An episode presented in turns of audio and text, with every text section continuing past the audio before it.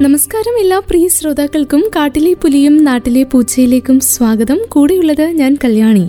ആമയെ പോലെ സ്വന്തം ശരീരം പിരിയൻ കവചക്കോടിനുള്ളിലേക്ക് വലിച്ചു കയറ്റി ഇരുപിടിയന്മാരിൽ നിന്നും രക്ഷപ്പെടാനുള്ള കഴിവ് ആർജിച്ച ഒരു കൂട്ടം ജന്തുക്കളുണ്ട്. കൂടും കുടുക്കയും ഇല്ലാതെ വെറും നഗ്നമായി നനവാർന്ന ശരീരവും മുരച്ച് സഞ്ചരിക്കുന്നവർ. ഈ കൂട്ടർക്ക് ശരീരം പത്തിരട്ടി വലിച്ചു നീട്ടാൻ സാധിക്കും. ഇതിന്റെ ചോരയ്ക്ക് നീല നിറമാണ്. മൊത്തത്തിൽ ഈ പറഞ്ഞു വരുന്ന ജീവി ഏതാണെന്ന് ഇപ്പോൾ ചിന്തിക്കുന്നുണ്ടാവും അല്ലേ?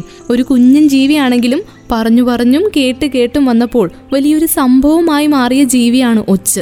ഒച്ചിനെ കുറിച്ച് കൂടുതൽ അന്വേഷിച്ച് വന്നപ്പോഴാണ് വലിയൊരു സംഭവം തന്നെയാണ് ഈ ജീവി എന്ന് മനസ്സിലായത്. എന്തായാലും ഇന്ന് ഒച്ചിനെ അങ്ങനെ സംഭവമാക്കുന്ന കുറെ കാര്യങ്ങൾ കേൾക്കാം കാട്ടിലെ പുലിയും നാട്ടിലെ പൂച്ചയിലൂടെയും. ഇന്നത്തെ നമ്മുടെ താരം ഒച്ചാണ്. ഉറപ്പുള്ള കാൽഷ്യം കാർബണേറ്റ് കൊണ്ടുള്ള വലംപിരിയും ഇടംപിരിയുമായ പല രൂപത്തിലുള്ള കക്കക്കൂടുമായി നടക്കുന്നവർക്ക് ഇംഗ്ലീഷിൽ സ്നൈലുകൾ എന്നാണ് പറയുക.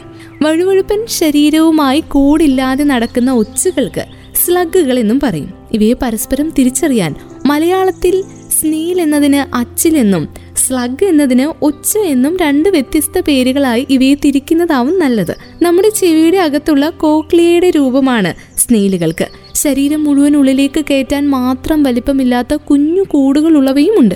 അവയെ സെമി സ്ലഗുകൾ എന്നാണ് പറയുക.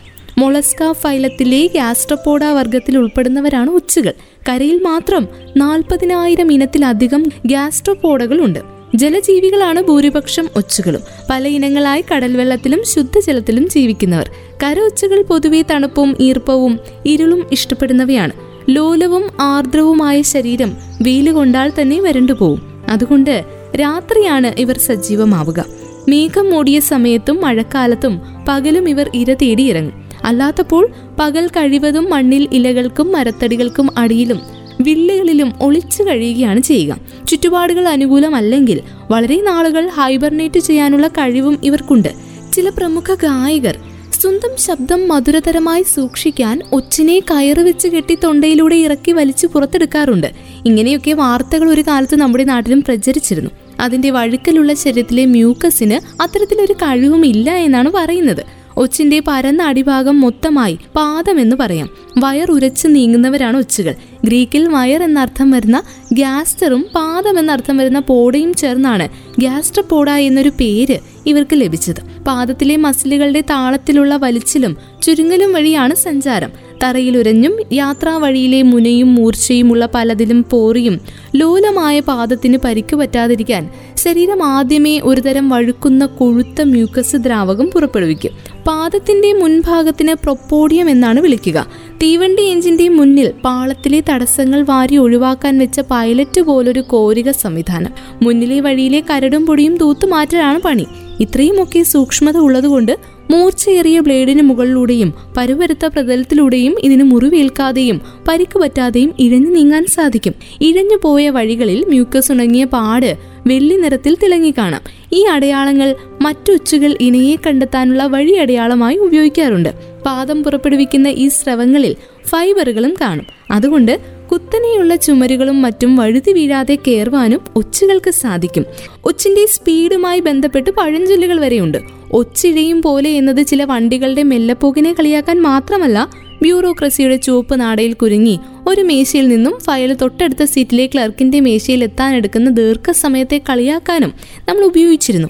പക്ഷേ അത്ര പതുക്കെയൊന്നുമല്ല ഒച്ചുകളുടെ സഞ്ചാരം. സാധാരണ നമ്മുടെ നാട്ടിൽ കാണുന്ന ഒച്ചുകൾ ഒറ്റ രാത്രി കൊണ്ട് പന്ത്രണ്ട് മീറ്റർ ദൂരം ഇഴഞ്ഞു നീങ്ങും. അതിന്റെ ശരീര വലിപ്പവുമായി തട്ടിച്ചു നോക്കുമ്പോൾ അത്ര മോശം സ്പീഡല്ല താനും. കര ഒച്ചുകൾ പൊതുവെ സസ്യബുക്കുകളാണ്. പക്ഷേ എന്തും തിന്നുന്ന സ്വഭാവക്കാരാണ് ഇവരിൽ പല സ്പീഷീസുകളും. വെള്ളത്തിൽ ജീവിക്കുന്നവ പലതും വ്യത്യസ്തവും പ്രത്യേകതരവുമായ ഭക്ഷണശീലങ്ങൾ ഉള്ളവയാണ്. സസ്യഭാഗങ്ങളും അഴുകിയ മാംസവും അഴുക്കുകളും പൂപ്പലും ഒക്കെ ഒച്ചുകൾ തിന്നും. ചില ഇനങ്ങൾ ചിലതരം വിരകളെയും മറ്റു ജീവികളുടെ വിസർജ്യങ്ങളും കഴിക്കും. ചിലപ്പോൾ മറ്റൊച്ചുകളെയും വരെ തിന്നുന്നവയുണ്ട്. ഇവയുടെ നാട പോലുള്ള നാക്കിൽ നിരനിരയായി പതിനായിരക്കണക്കിന് കുഞ്ഞരി പല്ലുകളുണ്ട്. റാഡുല എന്നാണ് ഇതിന്റെ പേര്. ഈ റാഡുലയിലെ മൈക്രോസ്കോപ്പിക് പല്ലുകൾ കൊണ്ട് അരം രാഗം പോലെ ഇലകളും മരത്തൊലിയും ചുരണ്ടി തിന്നാണ് വയറ് നിറക്കുന്നത്. പൂന്തോട്ടങ്ങളിലും കൃഷിയിടങ്ങളിലും ഇളം ചെടികളുടെ ഇലയും പൂവും തടിയും ഒച്ചുകൾ തിന്നു തീർക്കുന്നത് വലിയ ശല്യമാണ്. ആഫ്രിക്കൻ ഒച്ചുകളെ പോലെ ഗുരുതരമായ അലോസരം ഉണ്ടാക്കുന്നവരുമുണ്ട് എങ്കിലും മണ്ണിലെ പലതരം പോഷകങ്ങളുടെ അളവ് നിലനിർത്താനായി ജൈവാവശിഷ്ടങ്ങളുടെ ജീർണനത്തിന് ഒച്ചുകൾ സഹായം ചെയ്യുന്നുമുണ്ട്.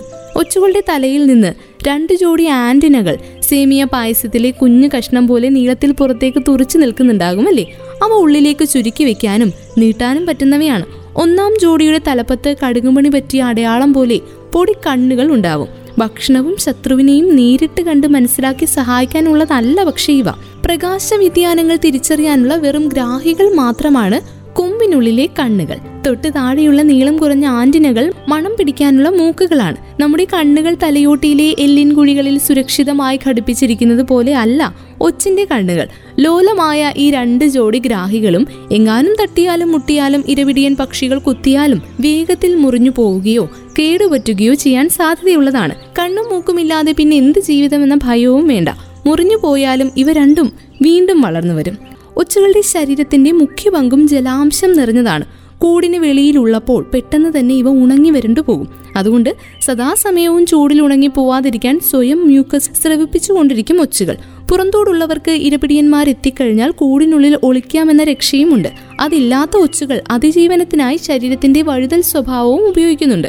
പക്ഷികളുടെ കൊക്കിൽ കുടുങ്ങിയാലും ചിലപ്പോൾ വഴുതി രക്ഷപ്പെടുവാൻ സാധിക്കും. കൂടാതെ ഈ സ്രവങ്ങളുടെ അരുചി മൂലം പക്ഷികൾ തിന്നാതെ ഉപേക്ഷിക്കുകയും ചെയ്യും. എങ്കിലും മിന്നാമിനിങ്ങിന്റെ ലാർവകളും മറ്റും കൂടിനുള്ളിലെ ഒച്ചിനെ പോലും തിന്നും. ശരീരം വലിച്ചു നീട്ടാൻ വല്ലാത്ത കഴിവുണ്ട് ഇവർക്ക്. പത്തിരട്ടി വരെ നീളം വലിഞ്ഞുകൂട്ടാം നേർത്ത ദ്വാരങ്ങളിലൂടെ പോലും കടന്നു പോകാനും ഇരവിടിയന്മാർക്ക് പിടികൊടുക്കാതെ കല്ലുകളുടെയും മരക്കീറുകളുടെയും നേർത്ത വിള്ളലുകളിൽ ഒളിക്കുവാനും സുരക്ഷിത സ്ഥലങ്ങളിൽ മുട്ടയിടാനും ഈ പ്രത്യേകത കൊണ്ട് ഇവർക്ക് സാധിക്കും. ഉപ്പിട്ടാൽ ഒച്ചുകൾ ചുരുണ്ടു ചുരുങ്ങിപ്പോകുന്നത് ഓസ്മോസിസ് പ്രതിഭാസം മൂലം ഉള്ളിലെ വെള്ളം പുറത്തേക്ക് വരുന്നത് മൂലമാണ്. ഒച്ചുകളിൽ മറ്റു മൊളസ്ക വിഭാഗക്കാരെ പോലെ തന്നെ തുറന്ന രക്തചംക്രമണ വ്യവസ്ഥ ആയതുകൊണ്ട് ചോര ലിംഫ് വയറിലെ ദ്രവങ്ങൾ എല്ലാം ഒന്നിച്ചു കൂടിക്കുഴഞ്ഞ് ഒരു അവിയൽ പരുവത്തിലുള്ള ദ്രാവകമായിരിക്കും ശരീരത്തിൽ നിറഞ്ഞിരിക്കുക. അതിന് ഹീമോലിംഫ് എന്നാണ് പറയുക. നമ്മുടെയൊക്കെ ചോരയ്ക്ക് ചുവപ്പ് നിറത്തിന് കാരണമായ ഹീമോഗ്ലോബിന് പകരം ഒച്ചിന്റെ ചോരയിൽ ഹീമോസയാനിൻ എന്ന ചെമ്പടങ്ങിയ പിഗ്മെന്റ് പ്രോട്ടീനാണ് ഉള്ളത്. അതുകൊണ്ട് ഒച്ചിന്റെ ചോര ദ്രാവകത്തിന് ഇളം നീല നിറമാണ് ഉണ്ടാവുക. പല ജീവികളുടെയും ശരീരത്തിന്റെ ഇടതും വലതും ഭാഗം സാമ്യത ഉള്ളതാകുമല്ലോ പക്ഷേ ഈ സാമ്യതയായ സിമ്മിട്രിക് കാര്യം ഒച്ചിന്റെ കാര്യത്തിൽ മഹാ അവതാളത്തിലാണ്. വലംപിരി ഇടംപിരി പുറന്തോടിനുള്ളിൽ വലിഞ്ഞു കയറാനുള്ള അനുകൂലനമായാവാം സ്നേഹിലുകൾക്ക് ഇത്തരത്തിൽ ആന്തരിക അവയങ്ങളും മറ്റും പരിണമിച്ചത്. ഇടതുവശം കൂടുതൽ വളർന്നും വലതുവശം ചുരുണ്ടുമുള്ളതുപോലെയാണ് ആകാരം. ഉള്ളിൽ ആകെ മൊത്തം പിണഞ്ഞു മറിഞ്ഞൊരവസ്ഥ. ശരീരത്തിന്റെ പിന്നഗ്രത്തിൽ ഉണ്ടാകേണ്ട വിസർജന ദ്വാരം തിരിഞ്ഞ് മുന്നിൽ വലതു ഭാഗത്താണ് ഉണ്ടാവുക. ലൈംഗിക അവയവങ്ങളും ശ്വസന നാളവും കൂടി വലതുവശത്ത് തന്നെ. വളരെ വർഷങ്ങൾക്ക് മുൻപ് തന്നെ റോമാക്കാരും ഗ്രീക്കുകാരും ഒക്കെ ഈ പറഞ്ഞ ഒച്ചിനെ ഭക്ഷണത്തിനായി ഉപയോഗിച്ചിട്ടുണ്ട്. ലോകത്ത് പലയിടങ്ങളിലും പോഷക മൂല്യമുള്ള ഭക്ഷണമായി ഇന്ന് ഒച്ചുകളെ കണക്കാക്കുന്നുമുണ്ട്. യൂറോപ്പിലെ ഏറ്റവും വലിപ്പം കൂടിയ റോമൻ ഒച്ചെന്നറിയപ്പെടുന്ന ഹെലിക്സ് പ്രൊമേഷ്യ ഫ്രഞ്ച് ഭക്ഷണത്തിലെ പ്രധാന ഇനമാണ്. ഒച്ചെന്നർത്ഥമുള്ള എസ്കാർഗോ എന്നാണ് ഈ വിഭവത്തിന് പറയുക. ഇന്ത്യയിൽ വടക്ക് കിഴക്കൻ സംസ്ഥാനങ്ങളായ നാഗാലാൻഡിലും മണിപ്പൂരിലും ഒച്ചുകളെ ഭക്ഷണമാക്കുന്നുണ്ട്. ഓരോ വർഷവും നാൽപ്പതിനായിരം ടൺ ഒച്ചിനെയാണ് ഫ്രഞ്ചുകാർ തിന്നുന്നത്. മുന്നൂറോളം ഒച്ചു ഫാമുകൾ ഫ്രാൻസിലുണ്ടെങ്കിലും അവർക്ക് വേണ്ടതിന്റെ തൊണ്ണൂറ്റിയഞ്ച് ശതമാനവും മറ്റു യൂറോപ്യൻ രാജ്യങ്ങളിൽ നിന്നും ഇറക്കുമതി ചെയ്യുകയാണ് ചെയ്യുന്നത്. വേണ്ട വിധത്തിൽ പാചകം ചെയ്താൽ കരയിൽ കാണുന്ന ഒരുവിധം എല്ലാ ഒച്ചുകളെയും ഭക്ഷണമാക്കാവുന്നവയാണ്. തീന്മേശയിൽ എത്തും മുൻപ് ഇവയെ നിരവധി മണിക്കൂറുകളോളം മസാലകൾ ചേർത്ത് തിളപ്പിച്ച ശേഷം വൃത്തിയാക്കിയെടുത്ത് പുറന്തോടിനുള്ളിലേക്ക് തിരികെയിട്ട് മനോഹരമായി അലങ്കരിച്ച് വിളമ്പുകയാണ് ചെയ്യുന്നത്. മനുഷ്യർക്ക് രോഗങ്ങൾ പരത്തുന്ന ഉപദ്രവകാരിയായും കൃഷിനാശം ചെയ്യുന്ന കീടമായും ഒക്കെ ശല്യക്കാരായി മാത്രം കാണുന്ന ഇവരുടെ കൂടുകൾ ആഭരണങ്ങൾക്കും അലങ്കാരങ്ങൾക്കും ഉപയോഗിക്കാറുണ്ട്. ഒച്ചിന്റെ പുറത്തുള്ള വഴുവഴുത്ത ദ്രാവക മ്യൂക്കസ് സൗന്ദര്യവർദ്ധക വസ്തുവായും ഔഷധമായും ഉപയോഗിക്കാൻ ശേഖരിക്കുന്നുമുണ്ട്. ഇനി നമുക്കൊക്കെ പരിചയമുള്ള ഒച്ചിനെ കുറിച്ച് കേൾക്കാം. അതായത് ആഫ്രിക്കൻ ഒച്ച്. പേരൊക്കെ നമുക്ക് വളരെ സുപരിചിതമായിരിക്കും അല്ലെ? ഇടയ്ക്കിടയ്ക്ക് വാർത്തകളിലൊക്കെ നിറഞ്ഞു നിൽക്കാറുണ്ട് ആഫ്രിക്കൻ ഒച്ച്. അക്കാറ്റിനിടെ കുടുംബത്തിൽപ്പെട്ട ഒരിനം വലിയ ഒച്ചുകളെയാണ് ഭീമൻ ആഫ്രിക്കൻ കര ഒച്ചുകൾ എന്ന് പറയുന്നത്. ഇവ മൂലമുള്ള ശല്യം കേരളത്തിൽ മാത്രമല്ല ലോകത്തെ പല രാജ്യങ്ങളിലും വലിയ പ്രശ്നങ്ങൾ ഉണ്ടാക്കിയിട്ടുള്ളവയാണ്. കിഴക്കൻ ആഫ്രിക്കക്കാരായ ഈ ആഫ്രിക്കൻ കര ഒച്ചുകൾ പെറ്റ് ട്രേഡിങ്ങിലൂടെയും ഭക്ഷണമായും ഒക്കെയാണ് ആദ്യകാലങ്ങളിൽ പല സ്ഥലങ്ങളിലും എത്തിയത്. വളർച്ചയെത്തിയ ഒച്ചിന് ഏഴ് സെന്റിമീറ്റർ പൊക്കവും ഇരുപത് സെന്റിമീറ്റർ നീളവും ഉണ്ടാകും. മുകളറ്റം കൂർത്ത രക്ഷാകവചം മുകളിലേറ്റിയാണ് ഇവയുടെ യാത്ര. രക്ഷാകവചം എന്ന് പറയുന്നത് ഈ ആഫ്രിക്കൻ ഒച്ചകളുടെ തോടിനെയാണ്. ഇത് കാൽസ്യം കൊണ്ടാണ് നിർമ്മിച്ചിട്ടുള്ളത്. ഈ കവചത്തിലെ ചുരുളുകൾ ഇടംപിരിയും വലംപിരിയും ഉണ്ട്. വലംപിരിയാണ് സാധാരണ. തവിട്ട് നിറമുള്ള തോടുകളിൽ കുറുകെ വരകളുണ്ട് ശരീരത്തിന്റെ അടിയിലെ മാംസളമായ പാദങ്ങൾ ഉപയോഗിച്ചാണ് ഇവ വളരെ സാവധാനം തെന്നി തെന്നി നീങ്ങുന്നത്. ഇതിന് സഹായകമായ ഒരു കൊഴുത്ത ദ്രാവകം ഇവ പുറപ്പെടുവിക്കും. ഈ ദ്രാവകം ഉണങ്ങിക്കഴിയുമ്പോൾ മിന്നുന്ന വെള്ള വരകളായി ഇവ സഞ്ചരിച്ചിടത്തൊക്കെയും കാണും. മിക്ക ഉഷ്ണമേഖലാ പ്രദേശങ്ങളും അധിനിവേശിച്ചു കഴിഞ്ഞ ഇക്കൂട്ടർ വിവിധ സസ്യങ്ങളുടെ ഏത് ഭാഗവും കടിച്ചു വിഴുങ്ങിയാണ് ജീവിക്കുന്നത്. മണൽ എല്ല് കോൺക്രീറ്റ് വരെ ഇവ ഭക്ഷിക്കാറുണ്ട്. ഇവയുടെ ആക്രമണം മൂലം ചെടികൾ പോലും നശിപ്പിക്കപ്പെടും. ആറ് മാസം കൊണ്ട് പൂർണ വളർച്ച എത്തുന്ന ഈ ജീവികൾ രാത്രിയിലാണ് ഇര തേടുന്നതും സഞ്ചരിക്കുന്നതും. പകൽ മണ്ണിൽ ഊഴ്ന്നിറങ്ങി ഒളിച്ചിരിക്കും. അഞ്ചു മുതൽ പത്ത് വർഷം വരെ ഇവ ജീവിച്ചിരിക്കും. പ്രതികൂല അവസ്ഥയിൽ മൂന്ന് വർഷം വരെ തോടിനുള്ളിൽ സമാധിയായിരിക്കാനുള്ള കഴിവൊക്കെ ഇവർക്കുണ്ട്. അതുകൊണ്ട് ഇവയെ നശിപ്പിക്കുന്നത് അത്ര എളുപ്പമല്ല. സസ്യങ്ങളുടെ ഇലകൾ തിന്ന് നശിപ്പിക്കുന്നത് കൂടാതെ ഇവ വീടുകൾക്കുള്ളിലും എത്തിപ്പെടും. മനുഷ്യരിൽ മസ്തിഷ്ക ജ്വരം പടർത്തുന്നതിന് ഈ ഒച്ചുൽപാദിപ്പിക്കുന്ന ചെറുവിരകൾ കാരണമാകുമെന്ന് സംശയിക്കുന്നുണ്ട്. കേരളത്തിൽ ഇവയുടെ ശല്യം വർദ്ധിച്ച സമയത്ത് പീച്ചിയിലെ വനഗവേഷണ കേന്ദ്രം കോട്ടയത്തെ ടൈസ് എന്ന സംഘടന കൊച്ചിൻ കോളേജിലെ ജന്തുശാസ്ത്ര വിഭാഗം എന്നിവർ ഇതിനെക്കുറിച്ച് ഗവേഷണമൊക്കെ നടത്തിയിരുന്നു. കറിയിപ്പ് വിതറിയാൽ ഇവ കൊല്ലപ്പെടും. ജനം പലപ്പോഴും ഈ ഒരു മാർഗമാണ് ഒച്ചുകൾ ആക്രമിക്കുന്ന സമയത്ത് അവലംബിക്കാറും. കേരളത്തെ വിഴുങ്ങുന്ന ആഫ്രിക്കൻ ഒച്ചുകൾ എന്ന പേരിൽ പലയിടത്തു നിന്നും ആഫ്രിക്കൻ ഒച്ചുകളുടെ ആക്രമണത്തിന്റെ വാർത്തകൾ നമ്മൾ കേൾക്കാറും അറിയാറും ഒക്കെയുണ്ട് പലപ്പോഴും നമ്മുടെ മുന്നിലേക്ക് ആഫ്രിക്കൻ ഒച്ചുകൾ അങ്ങനെ എത്തിപ്പെടാറുമുണ്ട്. അക്യാറ്റിന ഫുലീക്ക എന്ന ഇനം ഒച്ചുകളെ ആയിരത്തി തൊള്ളായിരത്തി അൻപതുകളിൽ അണ്ണാമലൈ സർവകലാശാലയിൽ നിന്നും പഠനങ്ങൾക്കായി ചില ഗവേഷകർ കേരളത്തിൽ കൊണ്ടുവന്നതാണെന്നും അബദ്ധത്തിൽ അവയിൽ ചിലത് പാലക്കാട് ഇലപ്പുള്ളിയിൽ പുറത്തുപോയതാണെന്നുമാണ് കരുതപ്പെടുന്നത്.